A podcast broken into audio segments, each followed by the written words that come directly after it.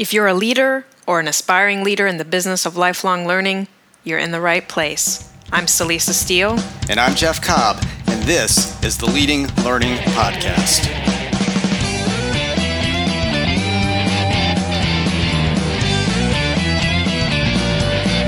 Hey there, and welcome to episode 110 of the Leading Learning Podcast. In this episode, we talk with two of our favorite people in the learning business Carol Hodes with NIGP, the Institute for Public Procurement, and Diane Simmons of the American Academy of Dermatology. Carol has recently retired, and Diane will soon, so we wanted to hear and learn from their valuable perspectives before they head off to new adventures. I guess you could call this an exit interview of sorts. Before we do that, though, we want to highlight a resource, and we also want to acknowledge the founding sponsors for Review My LMS, a new initiative we have underway in collaboration with 100 Reviews. That's right. As we mentioned in the previous episode, we're helping the folks at 100 Reviews, namely Ben Martin and Terry Carden, launch a new learning management system review site that's built on the same model as their very successful Review My AMS site. We're going to be providing more details about the site in the coming weeks, but for now, we want to acknowledge the four companies that have stepped up to help get it off the ground and to help create a very transparent space in which LMS users can review the systems that they're using so that other organizations who are looking for an LMS have access to that information as part of their decision process. We feel like this has been a gap in the association and broader learning business market for quite a while, so we're really excited to know that it will soon be filled with support from the following companies Community Brands, Digitec, NextThought, and Web Courseworks. We're going to link to each of those companies from the show notes for this episode, which you can find at leadinglearning.com slash episode 110. And if you're looking for an LMS, we really encourage you to visit these companies and see what they have to offer. We also encourage you to grab the resource that we want to highlight for this episode. And this is a sort of Uber resource document titled, appropriately enough, Resources for Organizations in the Business of Lifelong Learning. We created this a while back, and as the title suggests, it's a document that serves as a single point of reference for accessing many other documents. In it, we've organized our tools, models, and frameworks, our research reports, and a range of other resources in a way that makes it easy for you to see what they are and access them. This document is free, and all of the resources it lists, other than our two annual events, are also free. You can grab it by going to the show notes for this episode at leadinglearning.com slash episode 110. Or if you're subscribed by iTunes or another podcasting service, you'll see the download link right there in the information or notes area. And that's just one of the benefits of being a subscriber to Leading Learning. So, Celisa, I know with two smart and highly experienced learning leaders like Carol and Diane, it had to be challenging to figure out how to focus the conversation.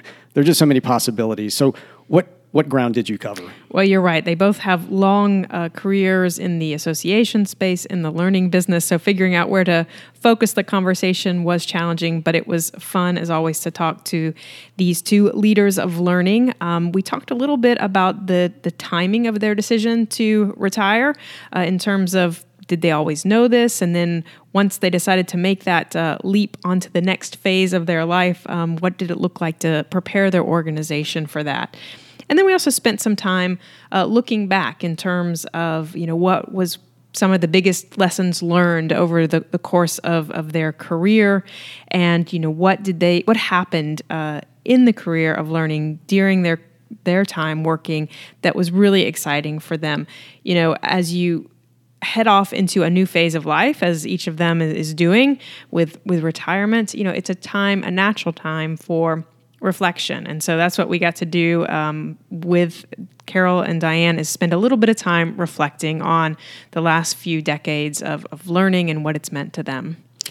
Well, I know I, for one, am very much going to miss having each of them out there in their respective positions at their organizations. They're people that uh, I relied upon for advice on many occasions. In fact, they both did advise us on our uh, on our events. They were on the advisory board for the uh, symposium.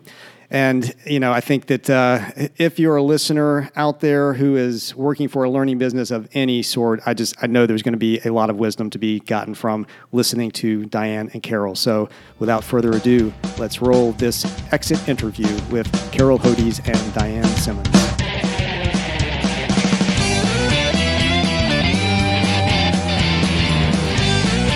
Hello out there. I'm Celisa Steele, and this is the Leading Learning Podcast. Today is special as I'm joined by not one, but two guests Carol Hodes and Diane Simmons, both veterans of the learning world.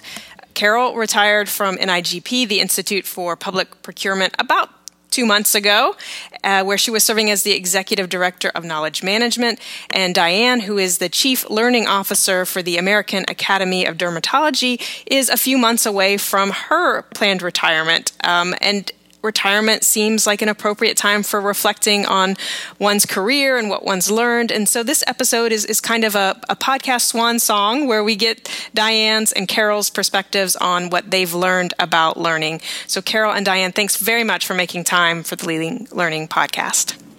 Our pleasure. Thanks for inviting me. Well, so to start things off, since I only mentioned kind of your, your current role, Diane, and your most recent position, Carol, I'd love to have each of you give a brief history of your career, where you've worked and what you've done, especially in terms of, of learning. So, so Carol, would you start us off? Sure. Thanks again for inviting me, Celisa. I'm looking forward to the conversation. Um, as you mentioned, I did recently retire from the Institute for Public Procurement. I was there for about 18 years.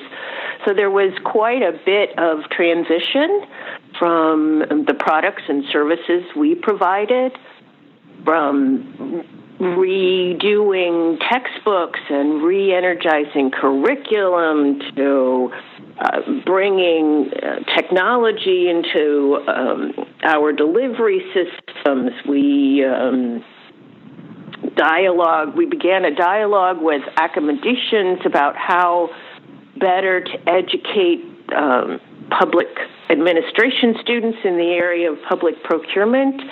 It's been a wonderful ride. It's been 18 years of first and uh, I it changed my life. It was a wonderful place to end my working career. Well, well, great. And so, yeah, as you mentioned, you had a, a long history with uh, NIGP, and um, and Diane, I think, as I understand it, I think that you have a little bit of a different background, maybe um, working in some some different organizations. But but tell us, give us the sort of short version of of your career history. Sure. I've been involved in healthcare uh, for my entire career. Um, most um, uh, worked as a, a nurse and uh, hospital administrator for a number of years and joined the association world uh, about 20 plus years ago and have served in a variety of capacities with various specialty nursing organizations and um, uh, healthcare finance organizations, and most recently with the American Academy of Dermatology. All of those uh, stops along the way have been focused on uh, professional development and learning and um, really uh, helping build the strategic vision for, uh, for, for learning and development within uh, each of those areas. I, uh, too, Carol, feel pretty blessed to have um, had the career options that I've had and um, am really um, pleased that I was able to end my career at a place where I feel like I've made a difference and uh, have really advanced the uh, sort of scope of learning activities for the organization. Well, that's great. So you both, yes, have uh, a track record working in the association world, working in learning. Um, uh, let's turn to talking a little bit about timing. I'm curious to know, you know, did you always have sort of a, a goal date by which you'd retire, or is that something that you arrived at more recently and, and more organically. And, and then I'm also thinking about timing in the sense of from when you sort of knew, okay, I, I, want to retire, you know, what was the process like for sharing that and then preparing your organization and, and team for your departure? And, and Diane, this time I'll turn to you to, to start us off. Sure. Well, first of all, I'm not retiring. I'm launching my second childhood without uh. adult supervision. So uh, that's uh, that's where I, like I tend to go next. And and I, you know, I've, I've loved my career loved my work, so I didn't really have a date certain in mind by which I intended to retire. Uh, we've had uh, uh, some fortunate um, uh, experiences as a family here that allowed us to um, make that decision, but the timing seems right from the perspective of where the organization is uh, in terms of the next steps of, of development and uh, sort of coupled with um, w- with my realization that that the time is here. You know, I, I I knew I would always know when the right time was, but didn't so didn't want to put any boundaries around that. And I, I think it, the the last several years, just thinking about the possibility of retiring was actually pretty um, uh, a pretty dynamic and, and fluid discussion because uh, for someone who's worked their entire career, uh, it's it's a little daunting to think about that not being there in that structure. But um, uh, I did give the organization as much advance notice as possible and gave them choices around uh, the timing. Our big annual meeting is in February, so uh, I was uh, willing to stay through that to um, uh, to help the team and, and, the organization through that, and then we'll we'll exit shortly after that. Well, great, and and Diane, I think maybe there was a. I'm sorry, Carol. I think there was sort of a similar uh, uh, uh, timing on on your part in that you stayed through uh, your organization's big annual meeting and then sort of exited not long after that. Do I have that right? That's right. That the annual meeting was in August, and um, I was done shortly thereafter. It was a good time to go, although it was difficult to say goodbye to so many people publicly. Mm-hmm. I'd ra- uh, it, I would have been very comfortable to just slip away, but some um, some others in my community didn't think that was a good idea. and now to answer your first question, I didn't really have a set date, but I I knew. Uh, like Diane said, I knew when it was the right time. It just felt right. Um, this is my, fortunately for me, my third career. I was a public school teacher. Um, then I left public um, education to follow my husband, and as he progressed through corporate promotion, so I went into the hospitality industry, wound up being a, a trainer with them, and that was very uh, rewarding and um, sales with hotels and hospitalities in the industry, and then um, 18 years as an association executive. So, I, who knows what my um, next opportunity will be? But I believe there's another one there. It's just um, I'm just ready for the next challenge. Well, great. I didn't realize that you had the, the school teacher background in there as well. So it, it's not too surprising that you ended up uh, dealing with knowledge management in the end. I always felt that the things that I did, um, whether it was teaching school or in the hospitality industry, really prepared me for working in an association. Uh, it's all about customer service, and then, of course, the education piece fell together. So yes, it was a wonderful blend.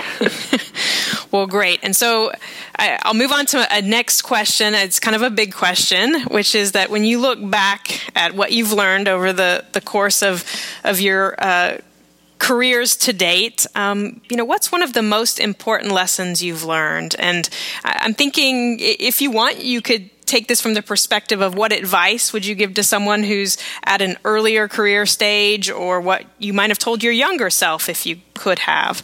And uh, Carol, I'm going to start with, with you this time.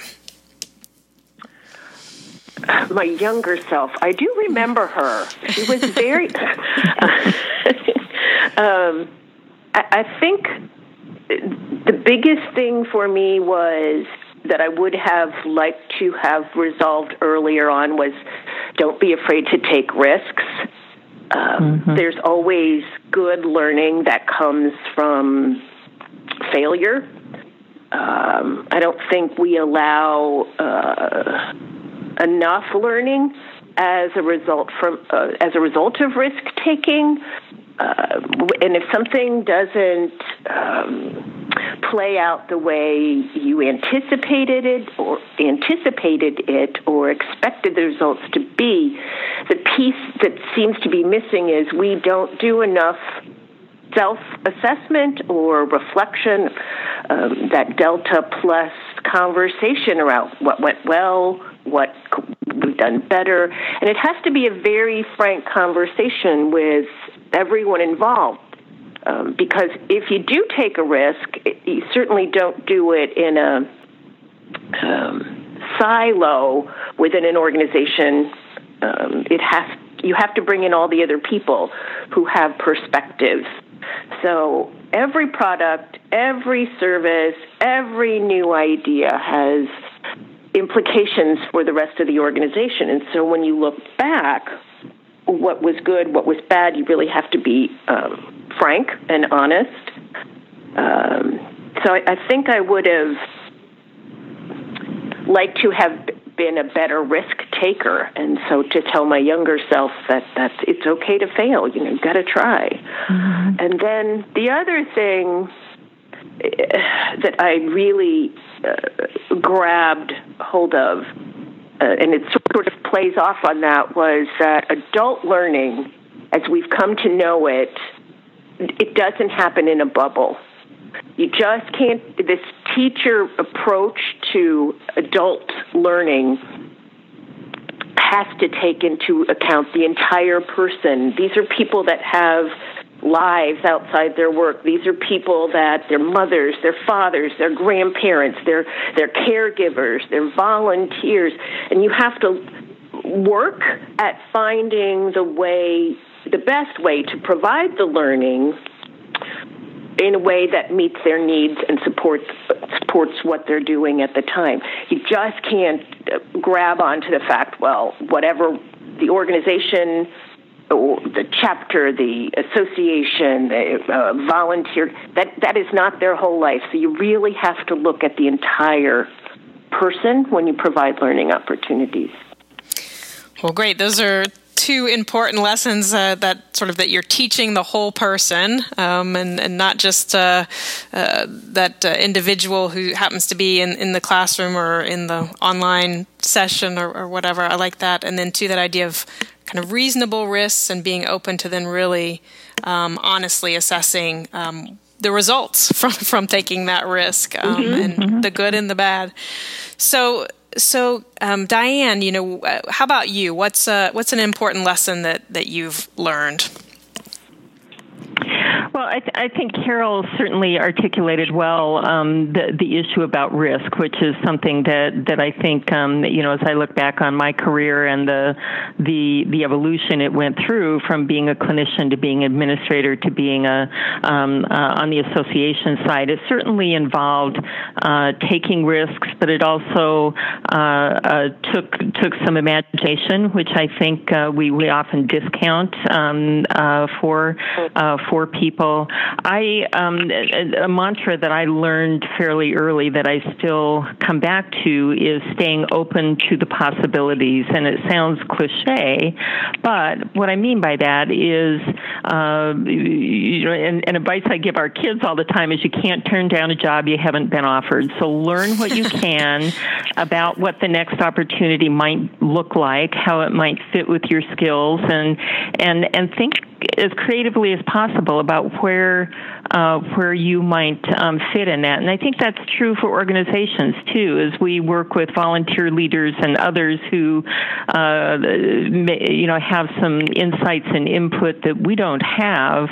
Uh, it's sometimes easy to discount that, but um, trying to find that balance between what's what's possible and what's imagined, I think, is, is where the the really sweet stuff happens uh, in terms of uh, program development and certainly professional development um, uh, for individuals. So, so I think that you know, again, emphasizing the the taking the calculated and measured risks um, and staying open to those um, possibilities and finding the the compromise between those two sometimes is um, uh, is challenging, but I think it's certainly served me well through my career. What I really liked what you ha- had to say about imagination because I think that uh, mm-hmm. gets this idea of we're not just re- reactively kind of taking advantage of, of what um, opportunities might you know c- come to us, but that we're also thinking about um, mm-hmm. um, maybe seeking them out, being a little bit more proactive, or responding um, more creatively to even a, a, a, risk or opportunity that comes to us. So that's great. Um, so, uh, next question. It's another uh, pretty big one, I think, um, and it's uh, you know, what happened uh, in the learning field um, during your career that, that really most excited you? You know, was there some innovation or or new technology or an event that really got you excited um, by its potential for for real impact on on learning? So, Diane, what what comes to mind? So I, I think the most exciting thing that's happened, and maybe this is just a personal aha that's that's um, uh, that that that that has evolved, is the the the transition from education to learning. Um, and um, uh, you know, to the outsider, it may seem like a subtle difference, but it's I think it's made an enormous impact on the kind of delivery methods and um, uh, approaches that we're now using. And when we think about it from the learning space, not just the education space. Um, and and I think that's um, you know the technology is there to support um, uh, the you know the strategic vision and so on. So I think that's certainly opened up lots of different possibilities. The other thing that I see evolving, and and maybe it's um, uh, sort of an N of one, but but is a, a, a transition in our thinking from uh, thinking of learning and education as these sort of big, you know, you know, extravaganza kinds of things, to focusing more on the moments of learning, um, where where um, you know where where you can truly make an impact in um, in in sort of micro um, uh, micro kinds of ways. So so I think that's probably been the biggest um, shift. And again, maybe it's just my personal uh, view, but I think I see that kind of across the board, and I think it's going to be even more powerful uh, for the future. Yeah, so that move from education to, to learning, which really kind of gets the also at that knowing doing gap, I think, right? That the learning really becomes more embodied mm-hmm. and um, is actually uh, being applied and therefore having the desired impact. Uh, Carol, how about you? Was there a particular innovation or, or technology or, or event that stands out that um, got you really excited about learning and, and the potential there? Well, I do agree with Diane that the shift from uh, professional development um, has really moved um, toward learning. And I go back to my uh, comments before about um, acknowledging adults learn differently and um, shifting it from um, uh, a, a, learner is um, meant to feel fortunate that this very big head is in the room and the very big head will tell them everything they need to know to an environment where the acknowledgement that people are coming together, whether in a small situation or a large situation, and they already bring with them um, experiences and substantial knowledge that they uh, have the opportunity then to learn from each other, uh, social learning, and acknowledging that everybody comes knowing something, and everybody can learn from somewhere else, some from someone else. It, it, uh, it's heartening to know that it's not teacher centered anymore. It's learn, learner centered on every level, mm-hmm. and that has, mm-hmm. I think, has been impacted to the good for technology. Uh, there, think about those classrooms there when someone spoke for 45 minutes and then there was a test as opposed to now there's a conversation there's a two minute video there's um, small group work people are engaged in the learning, and technology has added to that, um, mm-hmm. uh, even to the point of we've moved from click and reads to mini engagements online and, and open conversations. So I don't think the technology has uh, been a driver, but it has been a supporter of shifting to how adults learn mm-hmm. and providing opportunities for them to do that.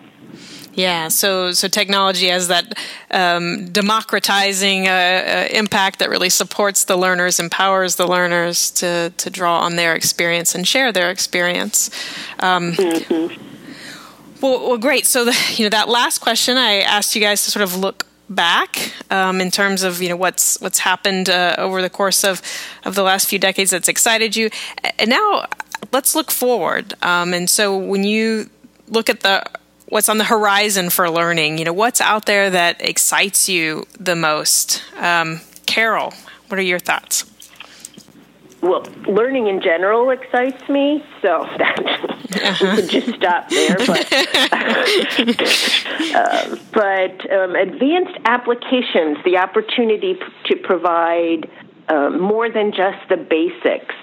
Uh, take what you know and flip it uh, 90 degrees and then apply that to a situation. Situational learning, I think, is out there, more competency based um, in that I can show. I know these seven things, and then I'll do something else, and now you can see I can do nine more things. So it, it this these incremental um, learning opportunities and then being able to uh, provide limitless options. I think that's all very exciting. We've we've gone so far from you don't have to go to a conference. You can um, have a learning experience in any different, multiple kinds of ways. That to me is very exciting. We used to be very single focused and very silo driven on how we educate and provide professional development. But no, now it's becoming an, um, a continuum, which is very exciting to me. Yeah, it's almost sort of the diversity of, of options that are out there, the diverse ways mm-hmm. to support the, the learning and making that happen. Uh, Diane, how about for you? What's on the horizon for learning that, that you find most exciting? Well, I think we're going to continue to see more of this. Um, Carol um, uh, uh, phrased it well of this learner centric um, uh, kind of learning. And, and, I think that's going to result in more individualized um, education as people assess their own competency and skills, um, help point them to different directions where they can uh, continue the learning. I, I think um, we're, we're kind of this crossroads between, you know, the sort of mass um, delivery methods for education and the more tailored to uh, to the individual. You know, for years we've all said in the association space, the best learning at our conferences happens in the hallways. So mm. how can we replicate the hallway learning um, to uh, to to a more targeted approach? And typically, that learning has to do with things that that are uh, either case based, um, you know, from a clinical perspective, or uh, that may be more um, uh, sort of leadership kind of moments, um, those kinds of activities. But if we can find a way to tailor that to meet people where they're at and uh, take them the next step on their journey, I think that's the I think that's the the, the exciting thing about um, about the, the learning space um, uh, in the future. You know, we all know that there is such incredible access to information. Some of it good, some of it not so good. But there's um, there's not a lack of information uh, or knowledge out there. It's it's how to how to distill that and disseminate that in ways which are going to be um, uh, readily accessible and available to people. I think that's kind of the next horizon here. Yeah, I think that's uh, very interesting too. With the some of the technology um, advances, that, that, there's this possibility to take what what was a mass offering and and tailor that. You know, using um, mm-hmm. algorithms or you know ultimately artificial intelligence to really make it a much more individualized, personalized uh, experience that focuses on what mm-hmm. that particular learner needs.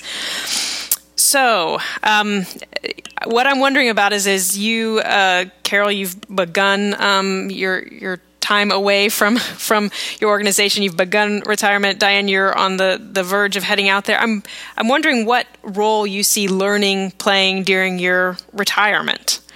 Diane, what are your thoughts? You're not quite there yet. Well, this, um, as, as I mentioned earlier, I think this is one of the most stressful transitions that you can imagine in your career because we're heading into some pretty uncharted territory um, uh, in terms of what the next steps are. Um, and the best advice that I've gotten about making this transition is to just allow myself to be in free fall for a year.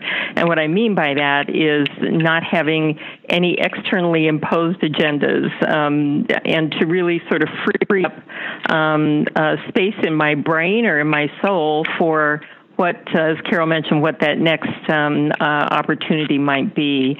Um, I know that, that I will continue to be engaged in some way, but I, I, think it's important to, for me, to allow that space to begin to define itself um, uh, in terms of what um, uh, what might occur. And, and and the beauty, frankly, about um, this this stage is being able to have the gift of time uh, to um, not only spend on those things that mean the most to us, uh, of relationships and um, uh, family and and um, you know connection to community and so on, um, but also the opportunity to learn things that I thought were a luxury, things like um, uh, that, that appeal to my um, uh, creative side and, and and so on. So you know who knows? I may have an art gallery in a year, but probably not.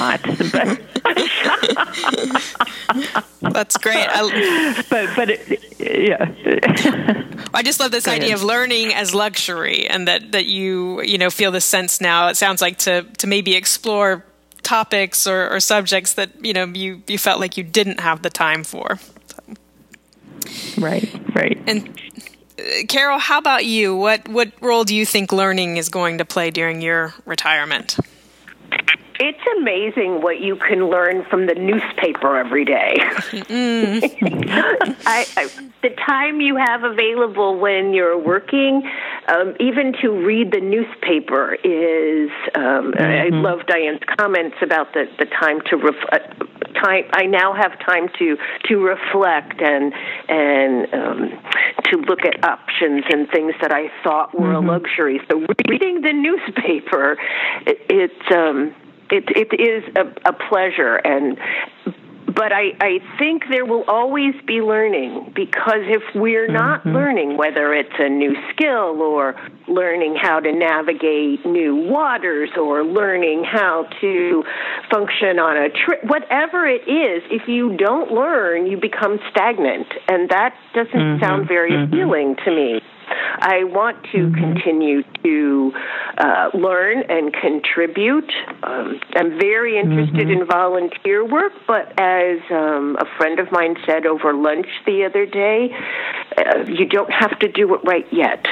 Mm. So mm-hmm. I giving yourself the ch- uh, as Diane very well said, um, give take advantage of the time you've this gift you've been given, but the learning has to go on. It has to go on, or mm-hmm. you then who wants to be with you at the dinner table if you haven't learned anything to have a good conversation about? So, I'm well, planning great. on keeping learning.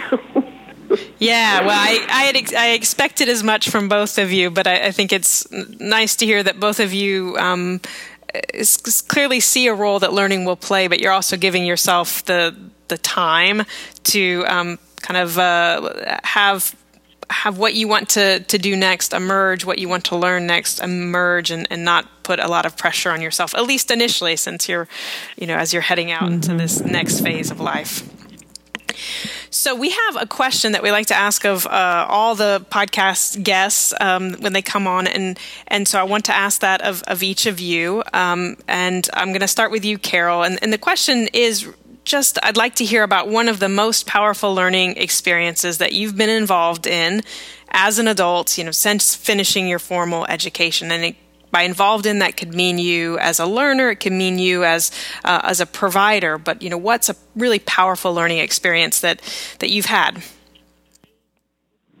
My association um, supports a certification program and at one point during uh, my career I was doing a lot of traveling and promoting the certification and uh, being that cheerleader to encourage people to get certified and um, advancing the profession through certification and and how, what people could do um, for themselves. That it was their own, they owned it. It wasn't something for their organization. It was for them. So one day, in uh, I was speaking at a luncheon in Georgia, and I gave my cheerleader rah rah speech. This is for you. This is how, here are the tools available to you. This is how we'll help you. And then we sat down for lunch, and a woman um, sitting next to me asked me when I got certified. well, um,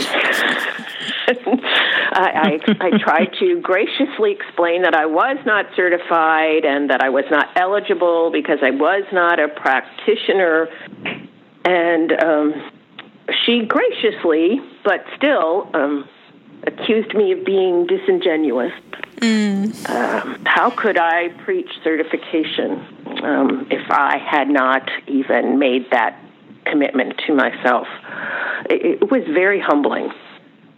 Um, so then it was like, well, I can't keep doing this if I uh, walk the talk thing. So um, that was when I made the decision to um, prepare and sit and fortunately pass the um, CAE exam.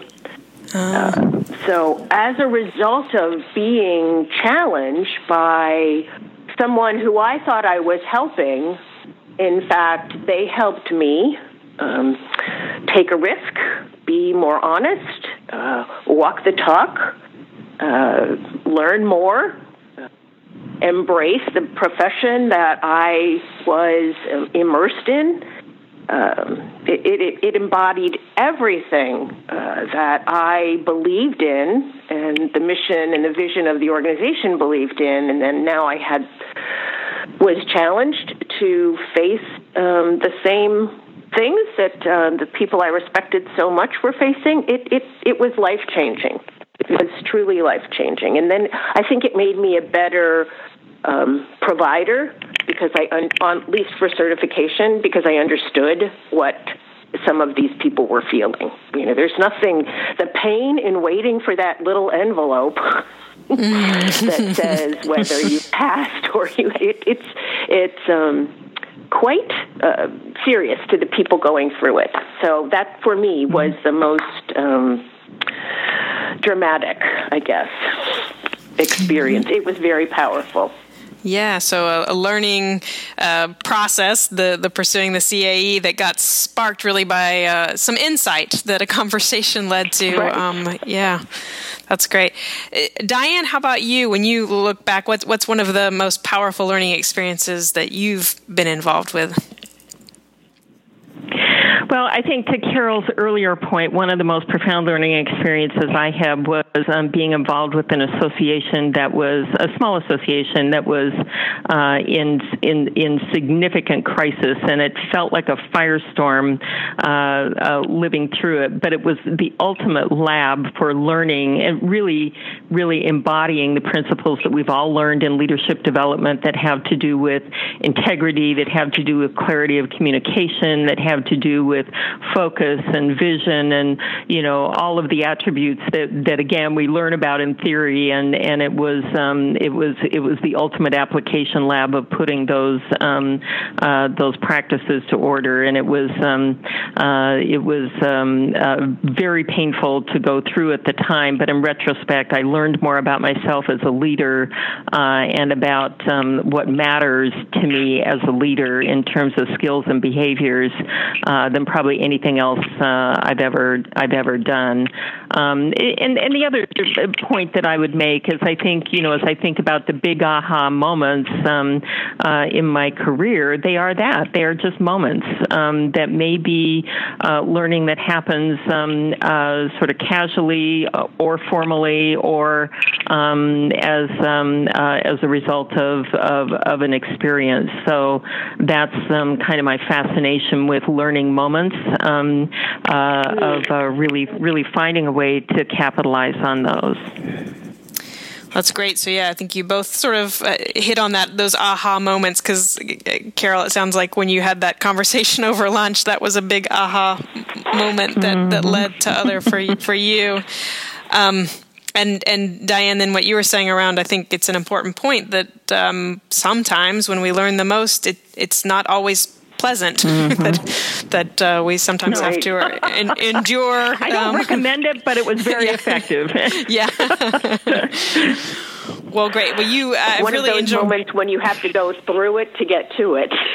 Right. That's right. That's exactly right, Carol. Yeah. And so, thank you very much for, for both of your time. I just want to wrap up by giving you each a, a, chance to offer any any final thoughts. Diane, anything else that you would like to add um, b- before we say goodbye?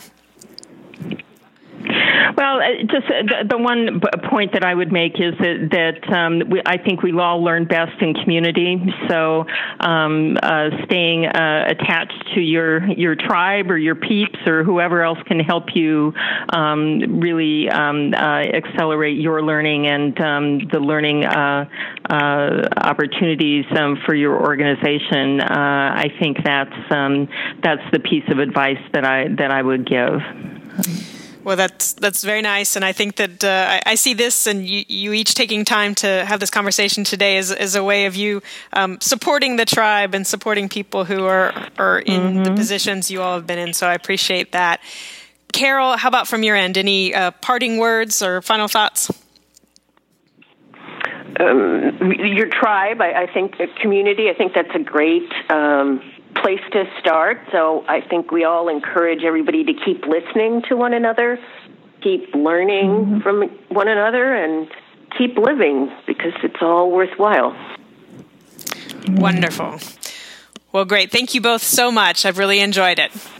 Our pleasure. Thank you, Celisa. Nice to be with you, Diane. You too. Best wishes, Carol. Good luck. That wraps up our interview with Carol Hodes and Diane Simmons.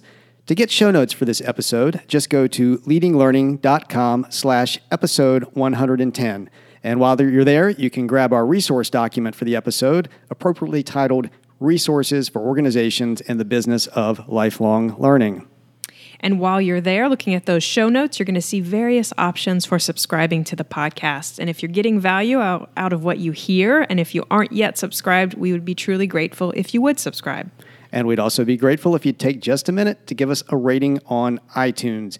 All you have to do is go to leadinglearning.com slash iTunes. That'll put you in the right place. It only takes a few minutes to give us a, a, star rating, hopefully five stars, put in a brief review, and that helps others know what the podcast is about, what's valuable about it, helps them find it, and of course, it makes us feel kind of good if you go and do a review like that.